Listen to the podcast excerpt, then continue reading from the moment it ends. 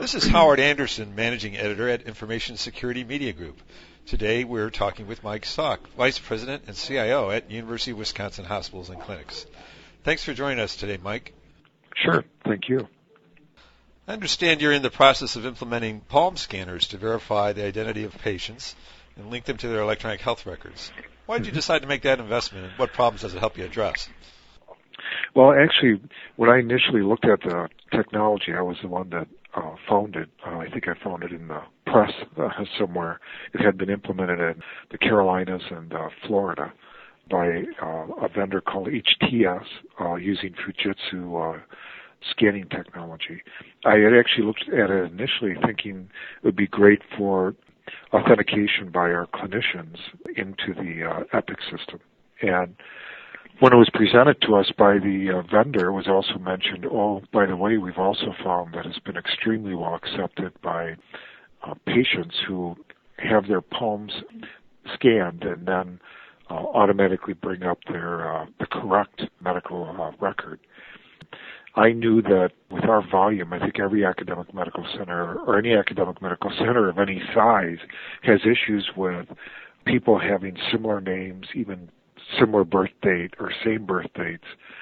And we have five to ten cases per week where the patient is accidentally registered to the wrong medical record. And since it's an electronic medical record, that really can't happen because all of a sudden you've linked the patient with different perhaps allergies, test results, medications. So, I mean, it's a safety issue, and that's primarily what drove our uh, looking at the technology was patient safety.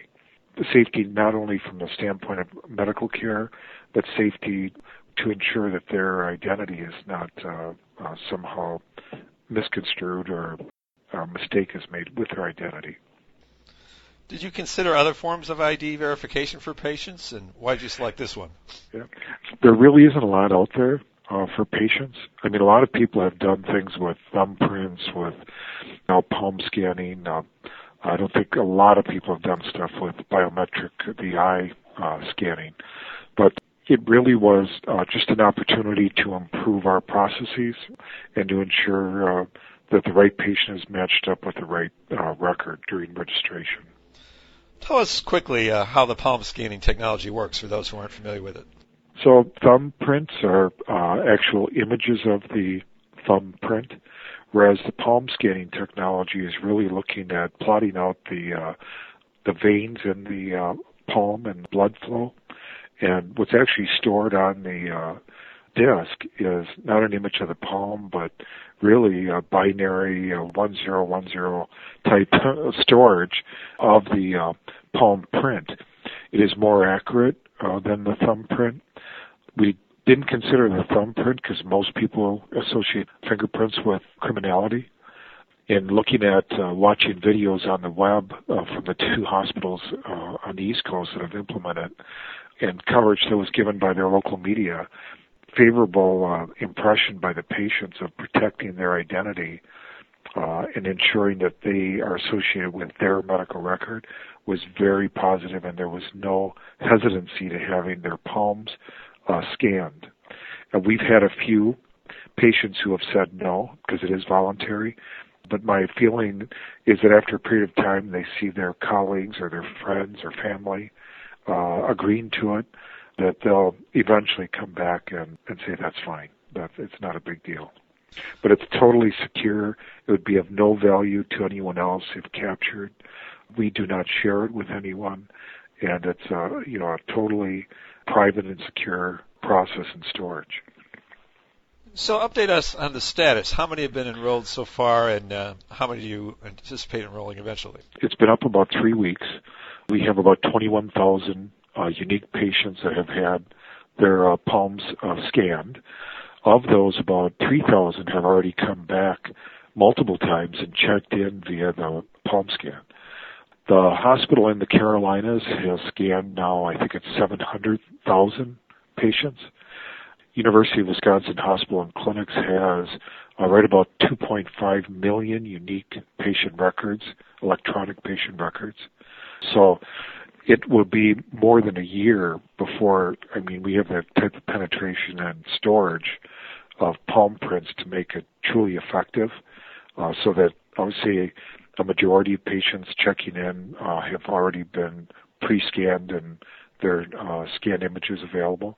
So it's not a quick fix. You bring it up today, and in a week you've got a million palm scans. I mean, it just takes a period of certainly a year before it's effective. Now, are the scanners typically uh, hooked up to a PC in the registration area, or are they going to be yes. part of kiosks, or what? Well, uh, multiple. So, and by the way, when we say you've begun the implementation, we actually have fully implemented uh, at every single one of our sites and in the admitting area. There isn't anywhere you would register or be admitted for our hospital that there isn't the palm scanning operation in place. The only thing we haven't implemented, but we will uh, probably by January 1, is affixing the palm scanners on our kiosk for kiosk check-in. And that just is a matter of finding the facilities time to get those connected. But we're 100% up uh, on palm uh, scanning technology. And that's at your clinic sites as well as your two hospitals? Correct. And, and we've done this project with our UW uh, Medical Foundation, UWMF, and that's our physician group because they run about, uh, I don't know, say 25 uh, clinic sites around our county in addition to the hospital uh, six sites. So we've implemented it enterprise wide wherever a patient would be registered. So over the long haul, once it's fully implemented uh, and have uh, lots of patients enrolled, how might the technology help prevent identity theft or payment fraud? We have an instance within the last uh, couple of months where there were twin uh, brothers uh, in their early 20s. One had insurance and one didn't. The uh, twin that didn't have insurance came in and attempted to use the uh, insurance of the twin that did have insurance. The only problem with that was obviously the wrong medical record uh, could have been associated with the uh, twin who brought in his brother's uh, insurance card. So we have, I think it's like I've been given that we have like three to four cases per week where somebody is trying to fraudulently use somebody else's insurance because the palm print is like 99 point and as many nines as you want to say accurate in associating a medical record with a patient. Even your right hand is different from your left hand, and your palm print is 100% different than anyone else in the world.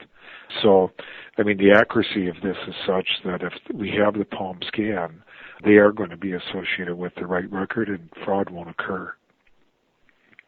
Now, you said at the outset that you originally investigated this technology for use by clinicians. Um, uh-huh. So, are you using it for them yet? I'm going to propose that in our capital budget for next year. The clinicians that see it are saying, geez, I'd like to use that for check-in on, uh, you know, the the nursing units on the computers on the nursing units as being uh, accurate uh, as to uh, uh, getting into the system in a very quick fashion. So uh, there's some excitement on the part of our clinicians to make that the authentication method for signing into our EMR. So in the meantime, how do you authenticate them now? Uh, they type in a user ID and password. What advice would you have to other healthcare organizations considering their patient ID verification options based on your experience? I mean, I don't see a downside. Actually, I mean, it's not a super difficult system to implement. We did it in about, oh, say two months of work. Uh, the vendor did the scripting to be able to uh, uh, sign in uh, using the scanned image into uh, Epic. We are the first Epic uh, customer with this technology. The investment from a capital perspective is far less than a hundred grand. And, you know, we've had very good press on this because people are interested and are worried about identity theft. And they're worried about identity theft as it would harm their credit. I think identity theft as it relates to your healthcare record, your medical record is probably more important. So I, there really isn't a downside. I would advise anyone any hospital to evaluate uh, putting this technology in. What about the decision to use it with patients first and staff second? Did that work out well for you?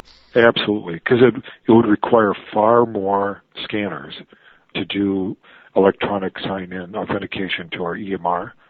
I mean, we're talking like probably five times more scanners. So we were able to do this with a, a rather small technology investment and to be honest, our patients are more important to us than authentication that we can do now manually with our uh, caregivers. They're obviously important too, but our patients' safety is the, uh, the highest goal that we have.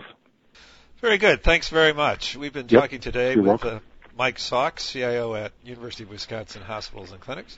This is Howard Anderson. Thanks so much for listening.